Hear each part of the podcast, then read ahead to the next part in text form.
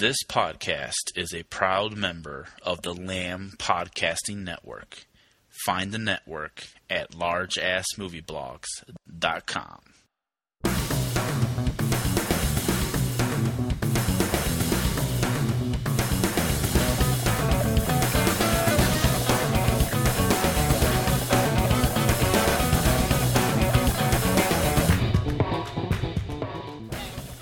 Okay, hello and welcome to the Blueprint Review podcast.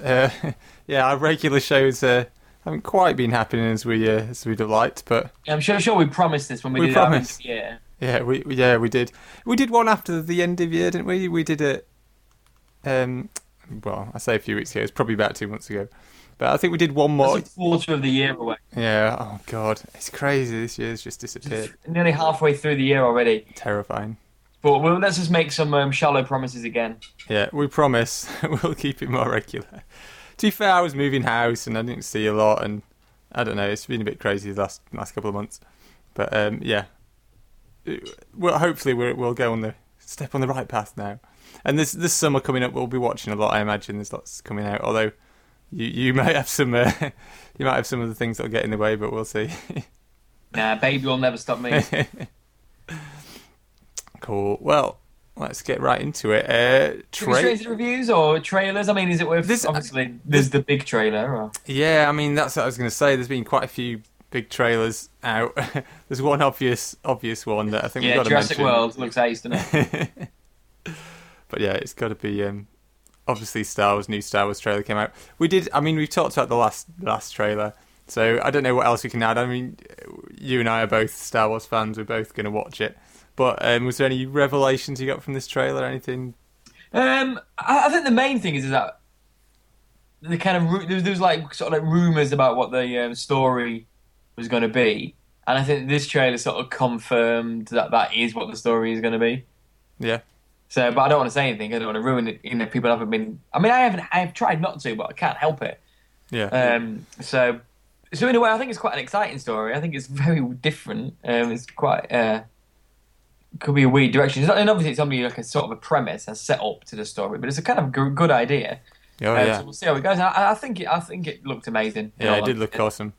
I mean, the premise, as you say, it kind of it led the way for some quite nice visuals as well. There's a couple of nice, cool sort of shots in there. Some nice ideas, and a lot of little nods to the other films. Obviously, there's a really obvious nod right at the end.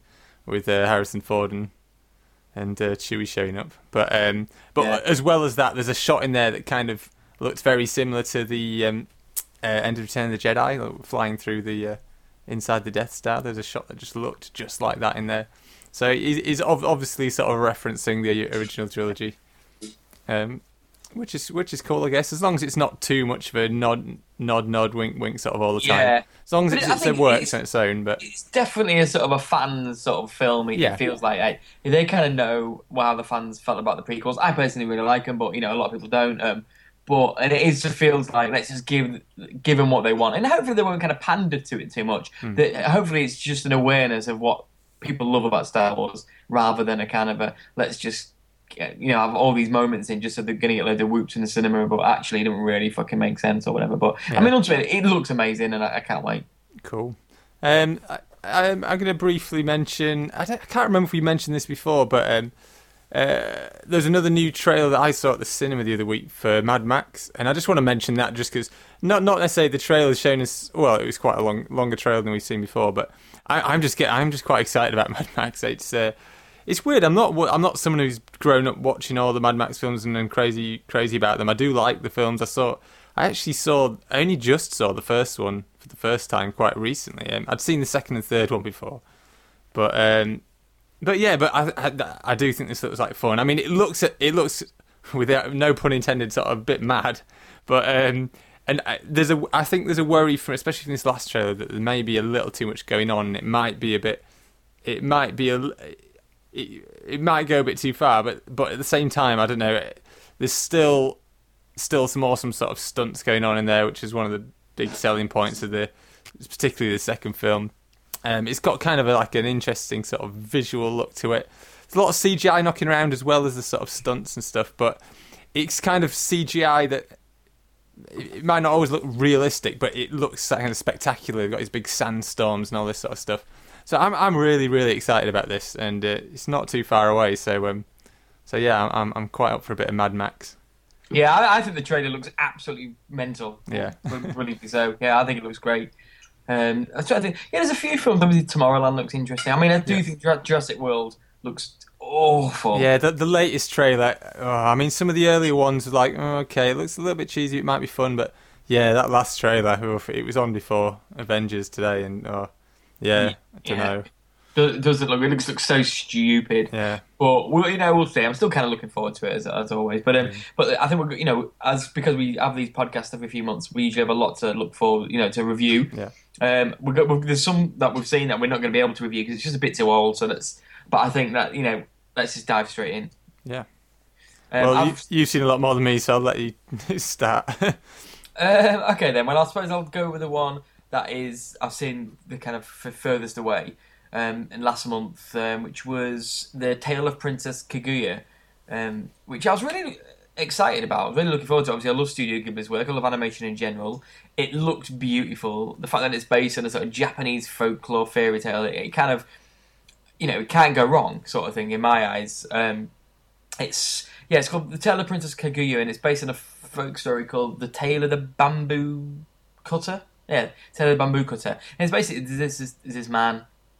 He cuts bamboo, obviously, and in a bamboo he finds this not an angel, but it is an angel, and it's like fully formed, it's like an adult angel, but very small. And he holds it, and he does, it's amazing and magical. And then the angel then turns into a baby, and he takes it back to his wife, and they raise the baby, but the baby grows very quickly, and so it grows like really, obviously like super quick time.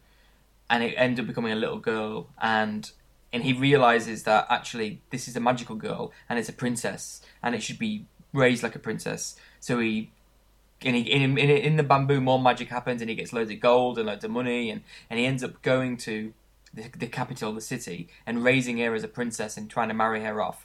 And it's about her then becoming a princess. And they're from like this obviously really rural sort of town, and the opening is about her having these friendships with kind of the young people of this, kind of wandering through the mountains and the forest, and just kind of having fun, whatever. It's quite simple, and that's the sort of general premise of it.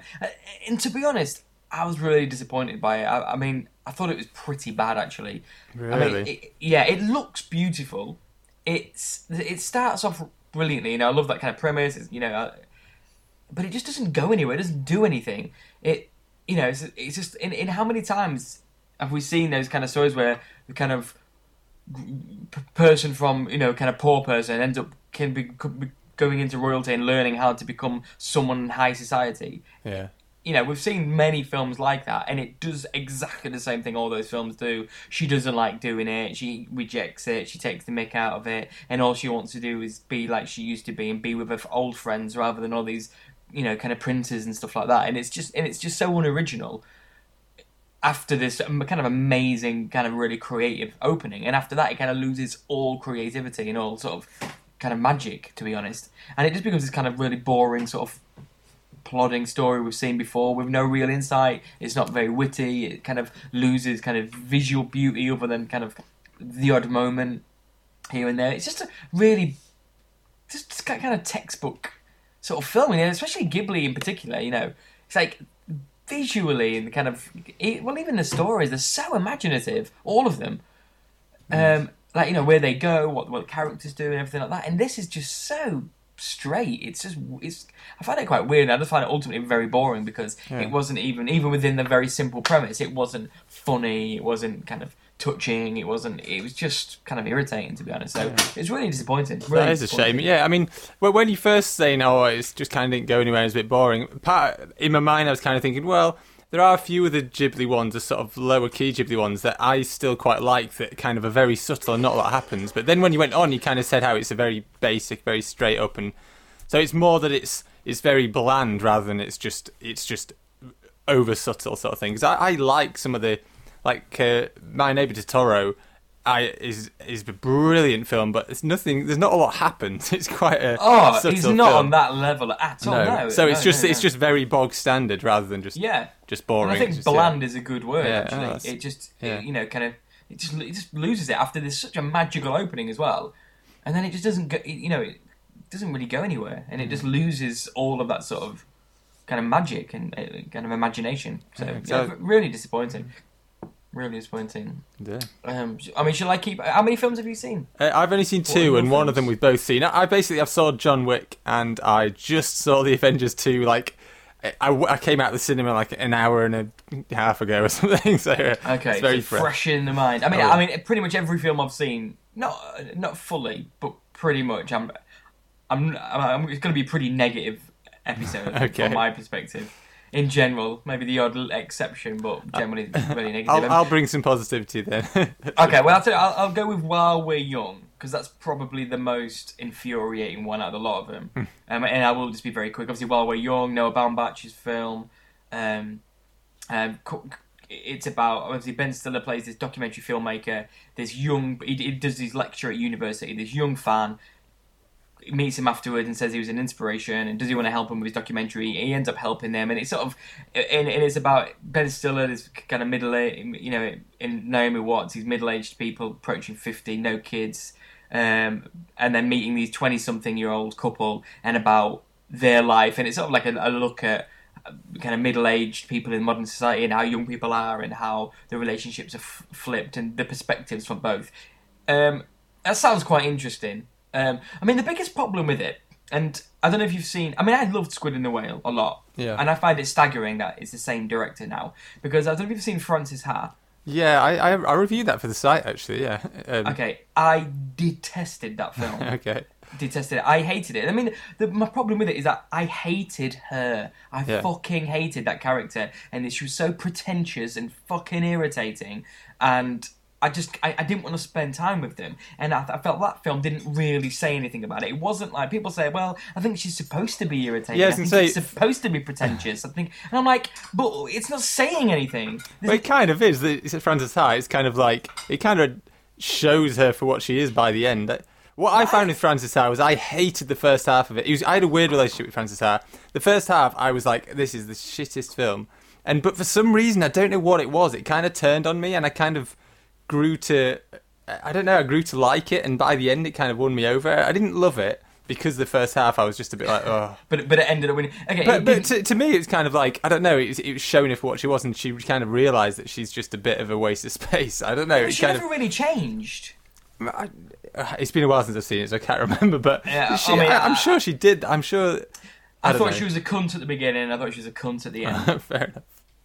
And then that's my big problem with it. And the thing is, this film is exactly the same. Yeah. They're the most hideous, vile people you could spend time with. Mm. And it's trying to make like these observations, like the middle-aged people are quite, using social media and they've digitized all this stuff. But the young people who you'd think are into technology, no, they have vinyl and VHSs and they write things on paper and typewriters and stuff like that. And it's just like, it's so trite. It's fucking hipsters. Exactly. It's just, but the observations are so dull. It's got no genuine insight whatsoever. And I hate both sets of characters. So I hate these young people who think they're cool because they watch VHSs. And I hate these middle-aged people who are trying to be cool and hip and be modern and tech, and the kind of crossover. So, and the thing is, it's almost like, Noah Baumbach is like this. Yeah. He must like these characters. And I just think, how unbearable must that man be to write these horrible characters on a continuous basis? And if it was like mocking them, but it's not. It is just, making these trite observations again. And then towards the end, it gets kind of worse. It gets like this kind of righteous and preachy about what is a documentary filmmaker. What is the role of a filmmaker? What is the truth in a documentary? What is the truth in art and in truth in film? And again, it's like he's trying to make these big statements, but what he's saying is so not stupid, but just so trite. It's like, yeah, obviously, we get it. It's like, it's no revelation. Yeah. It's just like, its big messages are just so, like, you must be an idiot to get any sort of, like, kind of wonder from it. Like, oh, I never thought of that. Oh, what an amazing insight. You made me rethink the concept of documentary or news or film. It's like, no. It's just bollocks. I hated it. And I hated those people in it. And I love Ben Stiller and Naomi Watts and Andrea. You know, I like the kind of actors, and they play sort of, you know, it's obviously I've got no idea if it's like themselves. You kind of presume it is. They're like they are in a lot of things they're in. Let's say that, but very irritating versions of them. And you don't blame them. I purely blame that script and Noah Baumbach. Absolutely. So yeah, I really. I didn't just dislike it. It's like it's one of those films, and I don't know if you get this, where it actually infuriates you and makes you angry. I don't get it often, but it does happen occasionally. Yeah, I hated them. Yeah. So that's the film that really kind of wound me up. Well, I'll lighten the mood a bit with with John Wick, because I'll go. I'll talk about what it's about. I mean. The funny thing about John Wick, I think a lot of people have kind of played on on the story and putting it very simply. And it is a simple story. But to put it really simply, it's about a man, John Wick, taking revenge on the murder of his dog, which sounds absolutely ridiculous. And the film is absolutely ridiculous. But if you flesh it out a little bit more, it makes a little more sense. It basically... John Wick, he... At the beginning, you realise that his wife has died. His wife dies of... It's not quite clear how. I presume it's like cancer or something. But his wife dies, and he's obviously devastated about it. But what his wife had done just before she finally kind of passed away, she ordered him a gift, and basically this gift comes after she's died that John didn't know about, and it's a puppy.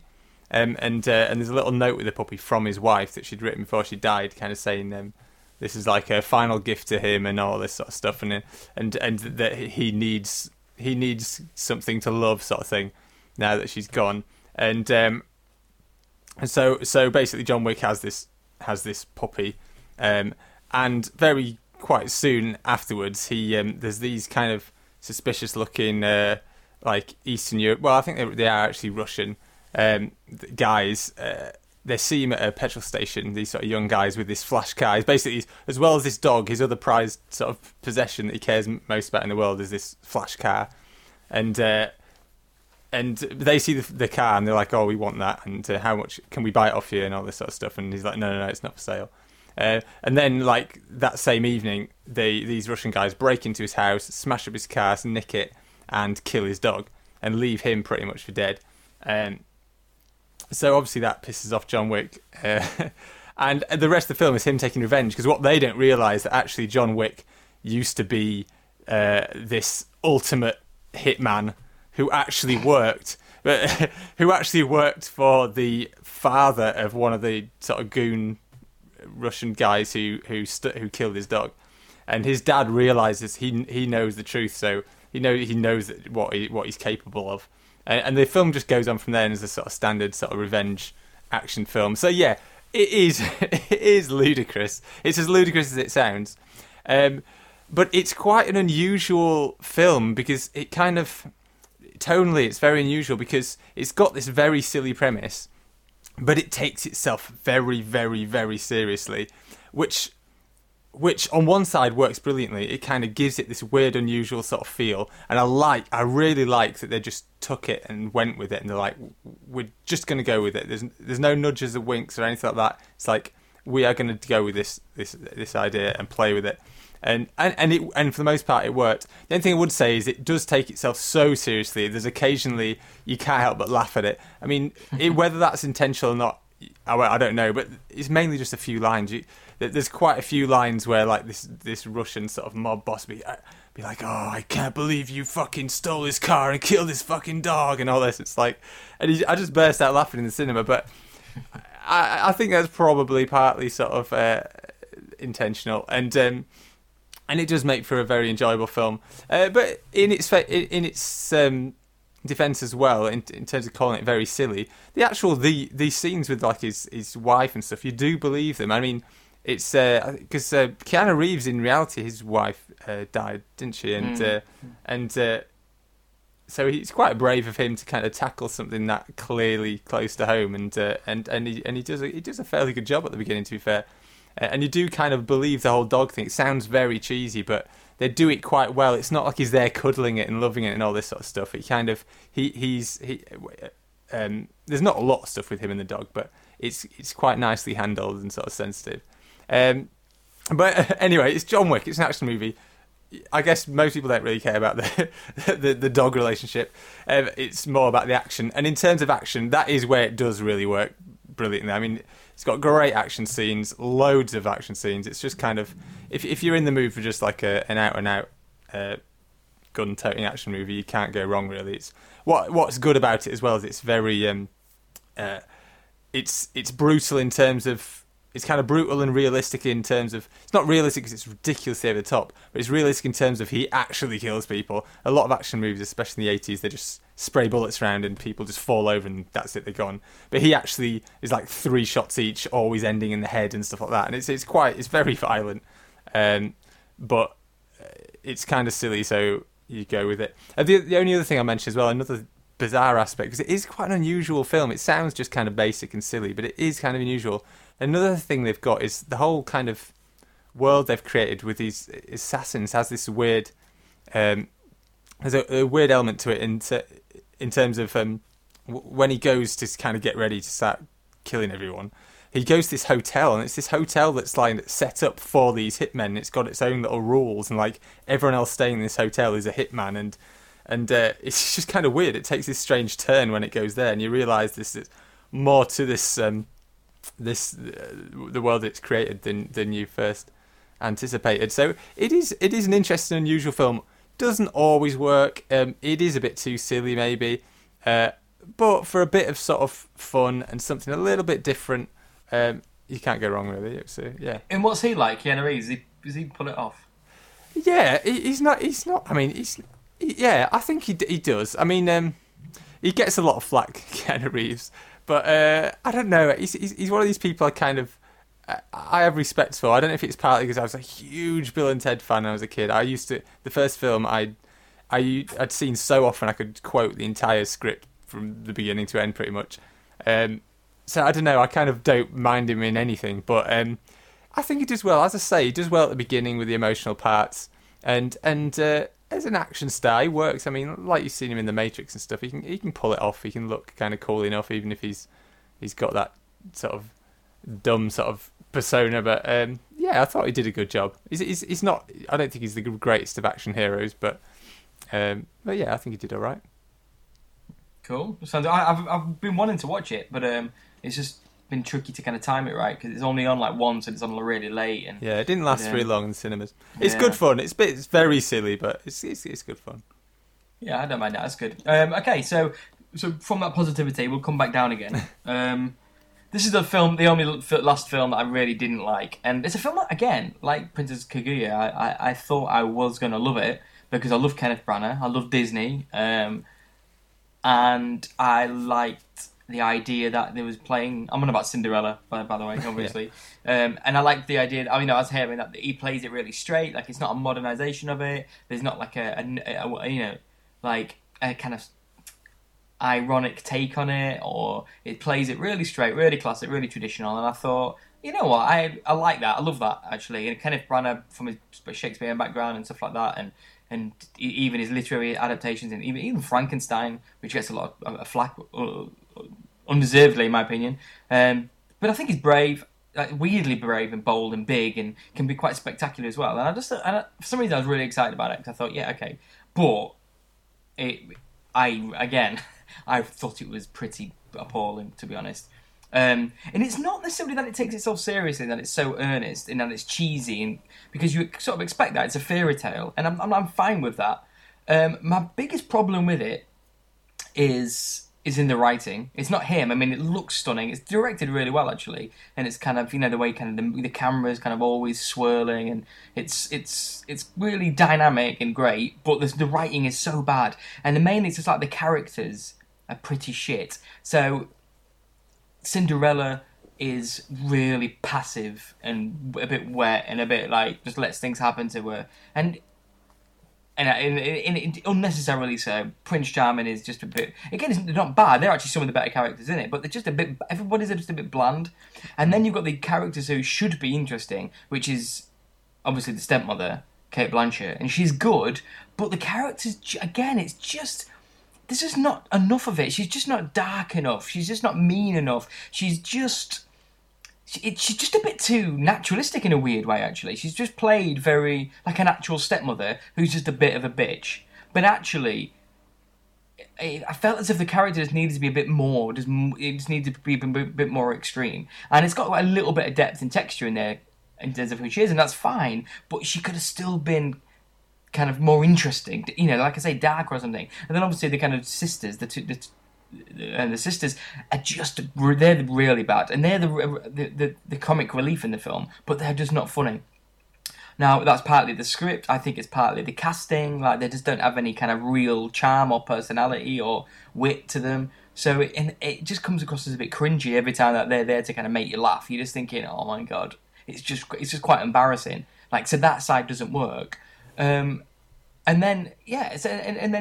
The only time it can really lift is what the actual character that really does lift is the fairy godmother, Helena Bonham Carter. Now, that is a great character, and that sequence is really good, and you just feel like, why is the rest of the film not like that, if that makes sense? Like, the sequence, in my opinion, stands out an absolute mile. Now, in a way, it's an amazing scene in the story and in the Disney cartoon, and you know, it's an amazing scene anyway where she transforms everything, but just the personality of the character, just the wit of the character, and the imagine, you know, it just works where the other characters are trying but failing kind of miserably, and then it just goes into sort of, you know, when it goes twee, it just, I don't know, it just doesn't, you know, by that point it kind of lost me anyway. But it's just so kind of irritating in a sense, where in terms of what it could have done, and the kind of changes it makes just don't quite work. So it's kind of added new stuff, but it's not inventive, it's not doing anything, and it's like, it even sticks with the old, because it does a lot of things which is more like, that makes sense to our sensibilities now. But then what it does, like for example the shoe, trying on the shoe at the end, it still does that, and it just doesn't make any sense, even within the sort of very straight telling of the story. It still is fucking gibberish, to be honest. Where it's always been gibberish, but you know, where they're trying, everyone's trying on the shoe. Yeah.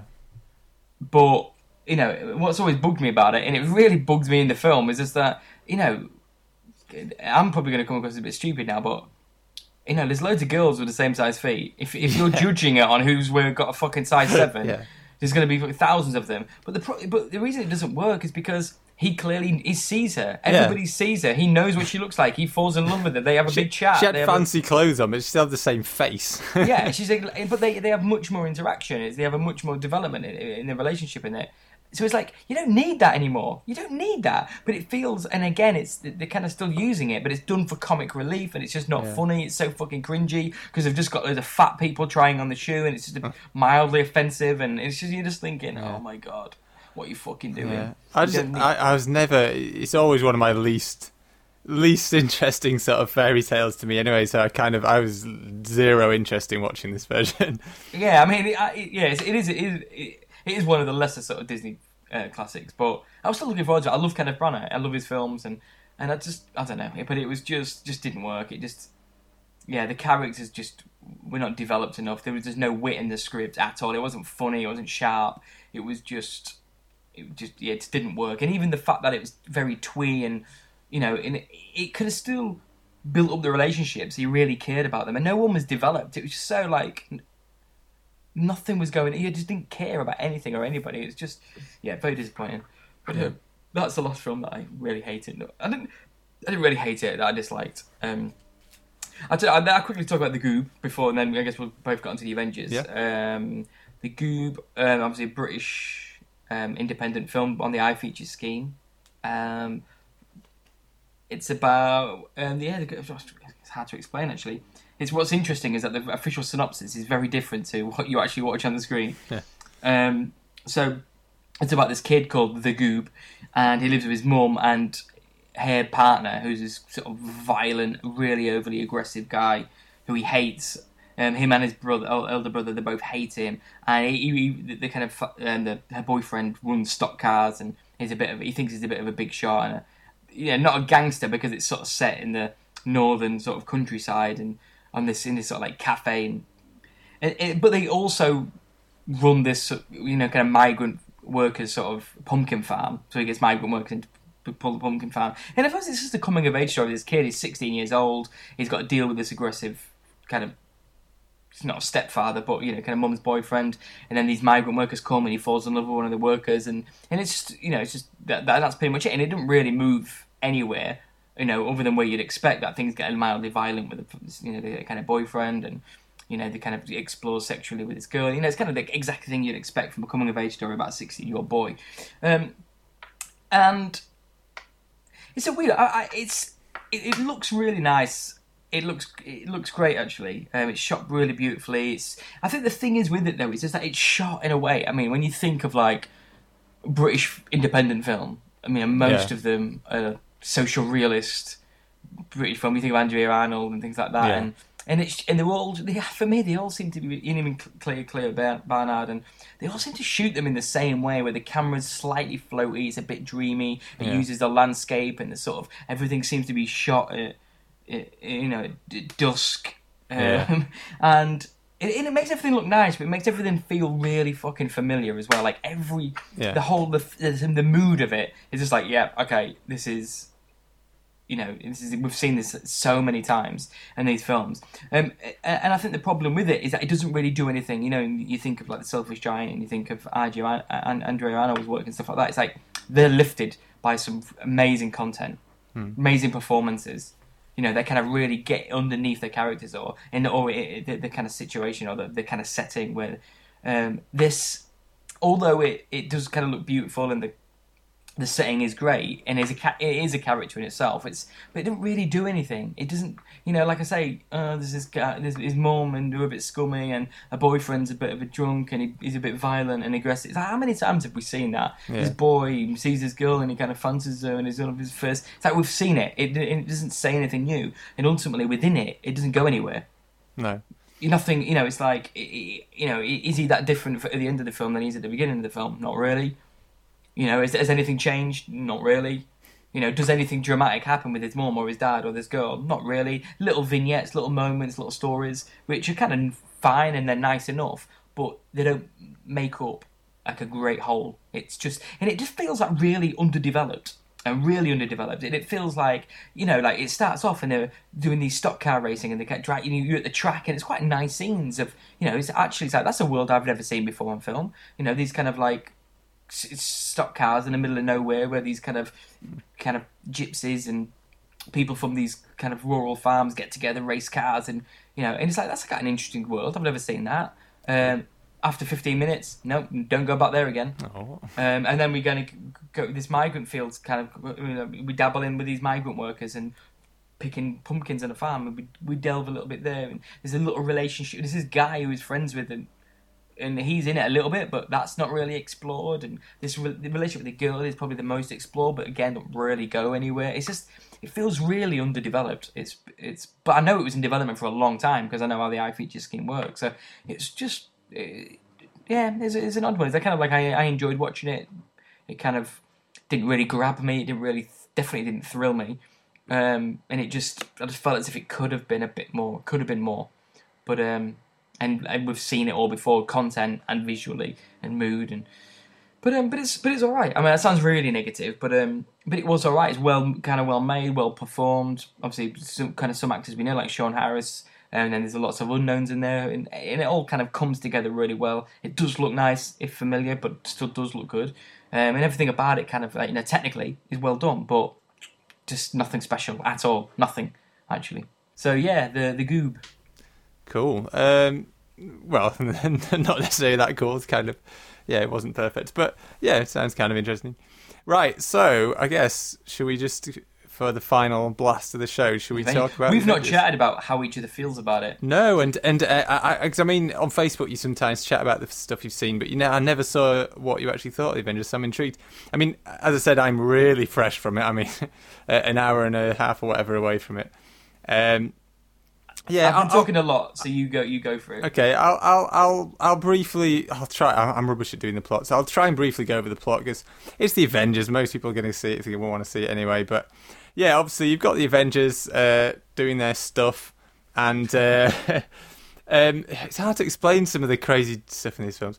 But but basically, Tony Stark, aka Iron Man, he gets hold of the staff from the first Avengers film, the Loki staff, and he realizes that there's basically a supercomputer within it that's capable of artificial intelligence, and he wants to use that to create this ultimate sort of to create Ultron, which is basically like this. It's like a, I don't know how to explain it, like a computer system or something like that, that could potentially, in his mind, it could potentially create complete peace on Earth, like a total sort of defense system, powerful enough, intelligent enough to keep the whole world safe for forever, or at least for an extended period of time. He kind of does it behind some of the other guys' back because he realises that not everyone will think it's such a good idea. And it actually does go wrong. What would you know? And it creates Ultron, who is this evil sort of sentient being embodied in a robot. He basically gets into these several robots, but really he kind of exists on the internet. He exists as a sort of a system. Yeah, and it goes from there. And obviously that causes carnage. The world's under threat, blah, blah, blah. And the Avengers have to save the day. And in the meantime, obviously, Ultron's plan is to sort of split the Avengers up. So it tries to cause problems within them with the help of... can't remember her name, but... Scarlet Witch. Scarlet Witch, that's the one, yeah. Scarlet Witch, who can manipulate people's minds and things.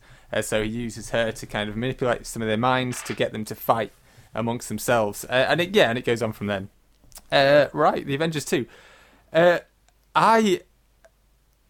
I'll start with a little bit of a preamble to this. I have a weird relationship with superhero films. I slag them off a lot, and I never get that excited about them. But at the same time, I loved the first Avengers film, so I was very keen on seeing Avengers 2, although. Because I have this weird relationship with these films, I'm never that interested in watching the others. Like, I didn't watch any of the build-up films to this at all, basically. I didn't see Iron Man 3, didn't see Thor 2, didn't see Captain America Winter Soldier. Not necessarily I'm, stubborn, sort of, I don't want to see these. I wasn't that bothered, and when they came out, I was a bit busy, so I just didn't really go out of my way to watch them. But Avengers 2, I was like, I do really want to see it, so I went out there, saw it with my brother today, and... Like the first film, I fucking loved it. I really enjoyed it. I've heard a few mixed things. It's not been quite as universally praised as the first one came out when it first came out. But for me, I don't know. I thought it was just as good as the first one. I thought it was very well paced. It's just kind of action packed. It was solid, kind of hard to fault in a lot of places. It was just genuinely quite exciting. It still had some nice lines and dialogue. It was still quite funny, a little bit less so than the last one maybe. It's just kind of hard to fault. The only flaws the only kind of problems I had were there just a few of the story elements were skimmed over and undeveloped and kind of came out of nowhere. Like there's a bit with Thor going in this cave and it was like, what the fuck's going on? I didn't quite get it, and I don't want to give too much away, but there's a character introduced towards the end who I just felt slightly underwhelmed by. I'm not sure they quite used him enough. So there's a few, but I think there's a lot going on, and because it's kind of wham bam entertainment, it flings along and it does kind of skim over a few things, which just got a little lost to me. But at the same time, overall, I just had a lot of fun with it, and. Yeah, I just enjoyed the hell out of it. Like the first one, I think for me with blockbusters, I get a bit. I think I can be a bit sort of snooty these days. I think I spend too much time reviewing all these old classics and all this, and I do get a bit snooty towards blockbusters. But at the same time, I do still love a good blockbuster. But I think for me, I'm starting to, at least with the superhero films like this, I think I think for me, the reason I like the Avengers over some of the other ones, and I get more excited about the Avengers over some of the other ones, is that I think for blockbusters to work, it just needs to be all out, flat out, like as big as it can possibly be. And obviously with this, you've got dozens of superheroes fighting each other, and it's just absolute carnage. And for me, that works. I mean, some people may think it's too busy, there's too much going on, and they want more of a core, more of a soul to it. Whereas this is just a bit like everything's kind of skimmed over because there's so many people in there. But for a blockbuster, I kind of don't mind that. And I just really enjoyed it. I mean, just solid fun for me. Yeah. Interesting. I'm Mr. Negative on today. Moment of saying, no, I didn't dislike it at all, but I didn't think it was as good as the first one by some distance. I thought it started really badly. I felt like the opening sequence was I love that opening sequence. Really. No, it didn't work for I was just like, oh, God, I just found it a bit boring. Now, the thing is like, I don't think it is as funny as the first one. So the humour didn't... When it was trying to be funny, I didn't think it kind of landed as well as it did. There's a few brilliant sequences, like the bit with the hammer and things like that. It's like, yeah, there's less humour, but I think... There's less of it, and even the stuff that is there... didn't quite hit for me. Some of the humour I just didn't find quite funny. Just didn't want as sharp as it was in the first one. So I suppose one of my biggest problems with it is just I felt like the story was just, I don't know, it just didn't drag me along enough. And I think it's like when you think of that, the Ultron character, it's like that's a great idea. Yeah. Like, you know, Iron Man builds this thing which is peace on Earth. So this program is designed to create peace on Earth, and it's version of peace on Earth is to wipe out humans or wipe out the Avengers and then obviously and humans as well, as in the only way you can have peace here is by wiping everybody out. And obviously it's not as simple as that. The characters are a little bit more depth there, but that's a kind of nice premise. Yeah. And the thing is though is that I never, other than them saying he was this crazy powerful thing, I never really ever got a sense that he was. Really? I thought he was a much better villain than Loki. I think it's one of the things I liked, because I do agree that it fell behind the first film in a few aspects of the kind of filmmaking, but I thought in terms of the threat, I think, because Loki, I don't know, I never felt that scared that Loki was actually going to do that much. I mean, already, like, you always imagined that Thor could just kick his ass anyway, and it was just, I don't know, I did feel he was... I liked the villain a lot. I thought he was very good. No, I liked him, and I thought James Spader, the voice is brilliant. Yeah. But I just never felt, from a story perspective, that he was that powerful or that much of a threat, or that they couldn't... I never really... And obviously, even when you get to the ending, obviously that is kind of a spectacular ending, and that is a massive threat. But by that point, I'm always felt like, surely they could have done more to kind of really show that this guy is unstoppable. Because I just never got a sense of that, ever, really. And I just felt like the story was just not meandering, because Avengers doesn't meander, but plot-wise, like, dramatically, I felt it meandered. Even if there was stuff going on all the time, I felt as if, like, the pull of the story was just a bit like, what's going on? You know, I was like, I don't really, you know, I kind of know what he wants, I know what he's trying to do, I know what the Avengers are doing, but I even felt like their inner turmoil was almost distracting from the main story, and it's like, it felt like a fun diversion rather than a genuine threat. Like when Hulk and Iron Man are fighting each other, spoiler, you see it's in the trailer, you never genuinely think they're going to hurt each other or stop each other. No. And they do it a lot, and it always felt, although those sequences were quite fun, yeah, it never genuinely felt like it was a problem. It never felt like a genuine conflict, other than a distraction from them. And I don't think I would have minded if I felt like the Ultron story, like I said, the character was great, but I just felt as if, like, what did he actually do? Where did he go? What actually happened? Hmm. Yeah, he did keep disappearing for a while, didn't he? I do agree. I know what you mean. I do think, as I say, a few of the story elements were kind of like a bit glossed over. I don't think the actual writing in terms of the story was particularly well handled. But I don't know. I think for me, because the character is quite well, he's well drawn in terms of the performance and the dialogue and what he's saying. Maybe not so well drawn in terms of shape. I do agree they didn't show enough early on, but I think kind of the ending kind of made up for that a bit for me. Yeah, but I think by the time I got there, I almost felt like it just felt like, oh, here's the ending set piece, rather than that's where the story's taking us. And it was, I knew this was coming. I knew this threat was coming, and I've been fearing it. I just wasn't. I was like, okay, yeah, that's the thing. But saying that, I mean, that sounds. It's fun. It's enjoyable. I love the characters. I don't know what it is about Thor, but he cracks me up. Yeah, and.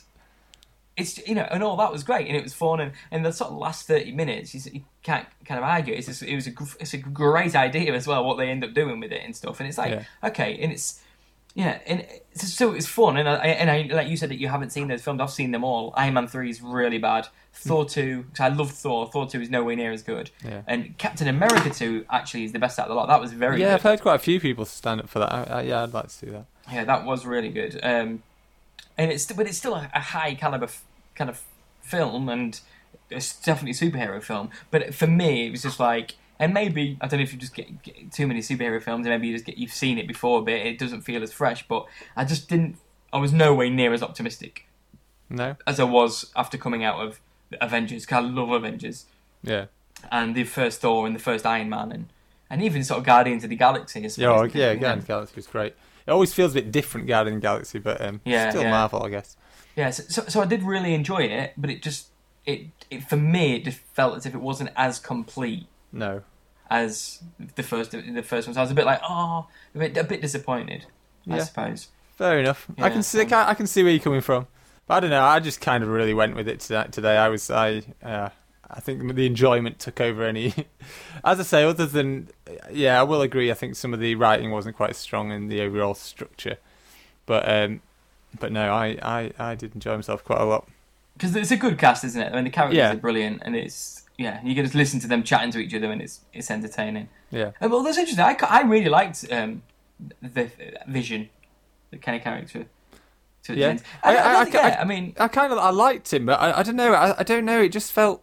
He just felt a little underused, I think, in the finale. Yeah, he kind of disappeared, and I think it was just more, they could have done more with him. Yeah, that irritated me. Because it's like, he did what he did, and then he seemed to die. I thought he was dead. I thought he used all his power to do what he did and die. Then he just came back randomly at the end. I was like, huh? It was weird.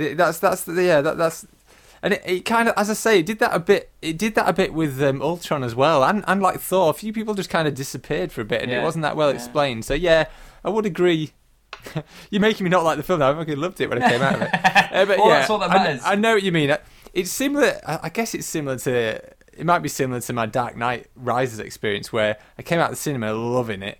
And then the more I think about it, it's like, okay, it wasn't quite perfect. But no, I don't know. I still stand by it. I still think this was solid stuff. But Oh, definitely, yeah. It was fun. And it's fun, you know. It might not. That's the thing with these films. A lot of them, they have such high standards to live up to. Yeah. That even if it's only brilliant, it still feels a disappointment. You know, it still can be like, oh, it's not quite as good as a 5-star film. Yeah. But, you know, it's almost like how I felt about Big Hero 6. Yeah. It's just like... By any other sort of kind of judgment, this is amazing. But for some reason, I sort of felt slightly disappointed. It's weird. More my problem, I think, than anything. But yeah, so it's good. But that, like I say, it's better than everything else I've seen for the past few months. So it's good to see. So we actually whipped through that pretty quickly. Yeah. It's not so bad. Yeah, we've done maybe it's the others who slow us down, Dave. Yeah, I think it is. But cool. So, I mean... Speaking of what's come out in a few months, I was just going to try and find what's coming out in the next few weeks. Because obviously we're in the run-up to summer, so there's quite a few interesting things. In fact, I loaded up the upcoming releases earlier, and there's stuff coming out that I didn't realise was out so soon. Like Monsters Dark Continent is out, according to this, on 1st of May. I didn't realise that was out so soon. It's not been very well marketed, unless it's a mistake. In the sequel to Monsters? Yeah, that's down as coming out on the 1st of May, which unless it's some sort of festival screening, and it's not. Usually this... I didn't even know it was... Yeah, that's crazy. Unless this is... Is it by Gareth Edwards? Let's have a little look at IMDb. No, it's Tom Green. I don't think it's the comedian Tom Green. It might be good then. Yeah, we'll see. It's got a very low rating. People have been watching it already. It's not been getting good reviews. Yeah, that's why I thought it was out ages ago. I thought. Oh, really? I didn't. They were just made as like little films. This is just totally passing me by. I expected it to. I've seen nothing of it. I've not even seen a trailer. But yeah, cool. I did have a bit of a gap in my cinema going the last couple of months though. What else have we got? We got a film called Cybernatural, which I know nothing about. It's Unfriended. It must be the British title. Yeah, no, I have heard of Unfriended. Got Far From the Madding Crowd, the new remake. What else? None of these I've really heard of. Nothing too exciting. Then we have Big Game actually comes out. I've seen one bad review of it, although I've heard some people liking it. But yeah, Big Game, I'm quite excited to see that, mainly because it's Finnish, so I have to be excited, else I'll get divorced. It's basically the guys who made Rare Exports has made a film with Samuel Jackson in it as playing the president who crashed. Is that them? Yeah, that's the guys who did Rare Exports. And it showed at a few festivals, I think, at the end of last year, and some of the buzz from sort of the bloggers and stuff like that seemed to say it's a lot of fun. But I did see a review in Empire giving it 2 stars and saying it was shit. So I don't know. We'll see. But I'm hoping to see that. It gets previewed, I think, a week on Thursday in cinemas. So it must be getting a fairly big release if it's got one of these Thursday early preview things. And it's in Lincoln Odeon, so it can't be that small. So it'd be interesting to see what the Rare Exports guys do on a big scale. So yeah, I'm going to watch that. And then 8th of May, we've got Age of Adeline. We've got Top 5, which that picked up some good reviews when it came out in the US. Wormwood, which looks bonkers, low-budget fun. The Spooks movie. I never really watched the series, so... Yeah, but it's got that dickhead from Game of Thrones in it. So. Rosewater, which is Jon Stewart's directorial debut. Girlhood, I've heard a few things about that. Tokyo Tribe, sounds a bit mad. There's a few things coming out in the next few weeks. I think as the big one for me is probably going to be Big Game. I'm definitely going to catch that. I think Anna's definitely going to be wanting to go and see that. So I'll have to see when someone can babysit. And then after that, it's all the big summer ones, isn't it? Like Mad Max mid-May, then Tomorrowland, and then they all start kicking off. Yeah, 14th of May, Mad Max. I'm just looking down. Yeah, there's loads of stuff coming out. So cool. It should be exciting. It should be quite a good year. There's some quite... I think, was it... I can't remember now. I'm trying to think what came out. But I think last year, the blockbusters, I was a bit like, fair enough. I might watch some of those. But this year, actually, there's a lot of blockbusters that I'm really keen on watching. I mean, obviously Star Wars, but yeah, as you say, I'm keen on Tomorrowland. Although I've got, for some reason in my head, I think it's not going to do very well. I don't know if the marketing's really grabbing people. And, I mean, yeah, I've been interested for a while. Obviously, there's a bit of a connection with the actor in with Simon in from Vigilante, but so we've always, it's always been on our radar. But I don't know. I think there's something about it. I can see it not being a massive success, but you never know. Hopefully, I think it looks really good. It looks kind of, I don't know. They're not giving away a lot. It kind of looks kind of cool, but they've not shown me enough to really sell it for me yet. I don't know. We'll see. I'm intrigued. Yeah, and obviously Terminator. Yeah, that's going to be shit probably though, but you never know. Same with Jurassic World. Yeah, but I think I'm going to go into a coma anyway until December the 18th. So. Yeah, sounds like a plan. Obviously, Batman, Superman. Is that's this year? Oh yeah, we never mentioned.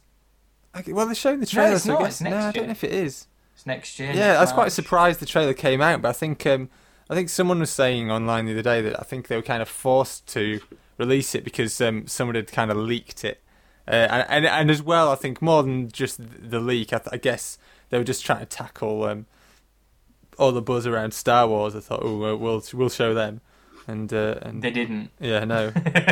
Although I quite like the concept. I think having. Yeah, I agree, but the lines in the script, it's like cliche after cliche. Literally, I can't remember the lines now. I can't even remember. I think we should whack it on. But there's like, it's not like it's darkest before the dawn. It doesn't say that, but it's like really, it's like 3 cliches one after another, like but done in absolute earnest. And just it's like, what are you saying? I can't remember them now. And you just know Snyder's gonna balls it up anyway. So I don't know. Yeah. It is weird. Like, you just look at what Marvel have done. And it's quite exceptional, but what the reason for the success, I think, rather than having this incredible, Feige sort of having his overarching sort of like vision of it all, which is needed, but they've chosen really interesting directors. Yeah, not classic, you know, Kenneth Branagh, John Favreau, even Joss Whedon. Yeah, and I mean, James Gunn. Yeah, it's crazy choice. Yeah, they're like mad choices for like big block, massive superhero films. But that is why I think they've done really well. Yeah. But then they're Zack Snyder. It's like, really? Yeah. Really? You're going to get what you deserve. Yeah. But you never know. Maybe surprised. Never know. I think so. Mm. Cool. But yeah, good. Cool. It's quite a day. We've clocked in under an hour for once. That's pretty impressive. So we're recording this quite late. So yeah, I should go and get some sleep. I keep forgetting it's Thursday tomorrow, and Anna goes to work really early, so I need to be up with sorting Ayla out before I head off to work. So yeah, so you need to get your beauty sleep. Yeah, I do. Awesome. Well, I'll see you in 2 weeks then, Dave. 2 weeks. 2 weeks. Not cool. 2 months. No, let's do it. I'll have seen Big Game by then, I'm sure. Yeah, I was going to say, is it worth mentioning the site? Oh, sorry, yeah, I've totally forgotten. Yeah, oh God, useless. I don't know if anyone's noticed. I'm sure you have noticed a bit of a drastic overhaul of the site. I should have done a proper launch on there, but I had loads of problems with a few last little tweaks. The support people were taking forever to get back to me, so I kind of semi-launched it anyway because I didn't want to leave it sort of half shut for a while. So I started the site, but I didn't really make a big deal of it because I wanted to change a few things, so it all got a bit fumbled, but it's there now. It's looking good, and let us know your thoughts. I mean, whack us an email if you've got any thoughts on the new design, any ideas, or just to say that it's awesome. Yeah, then that'll be welcome. Cool. And, awesome. And as ever, yeah, follow us on Facebook, facebook.com/ I haven't written all these down. I'm very underprepared today. It's been too long. BP Review. Yeah, I thought that was the one. And then follow us at Twitter at Blueprint Rev. Or you can also email us info@blueprintreview.co.uk. And obviously the website is blueprintreview.co.uk. So yeah, keep visiting. And, awesome. Yeah, hopefully you will hear our voices in a mere fortnight. Cool. Right, see ya. Bye.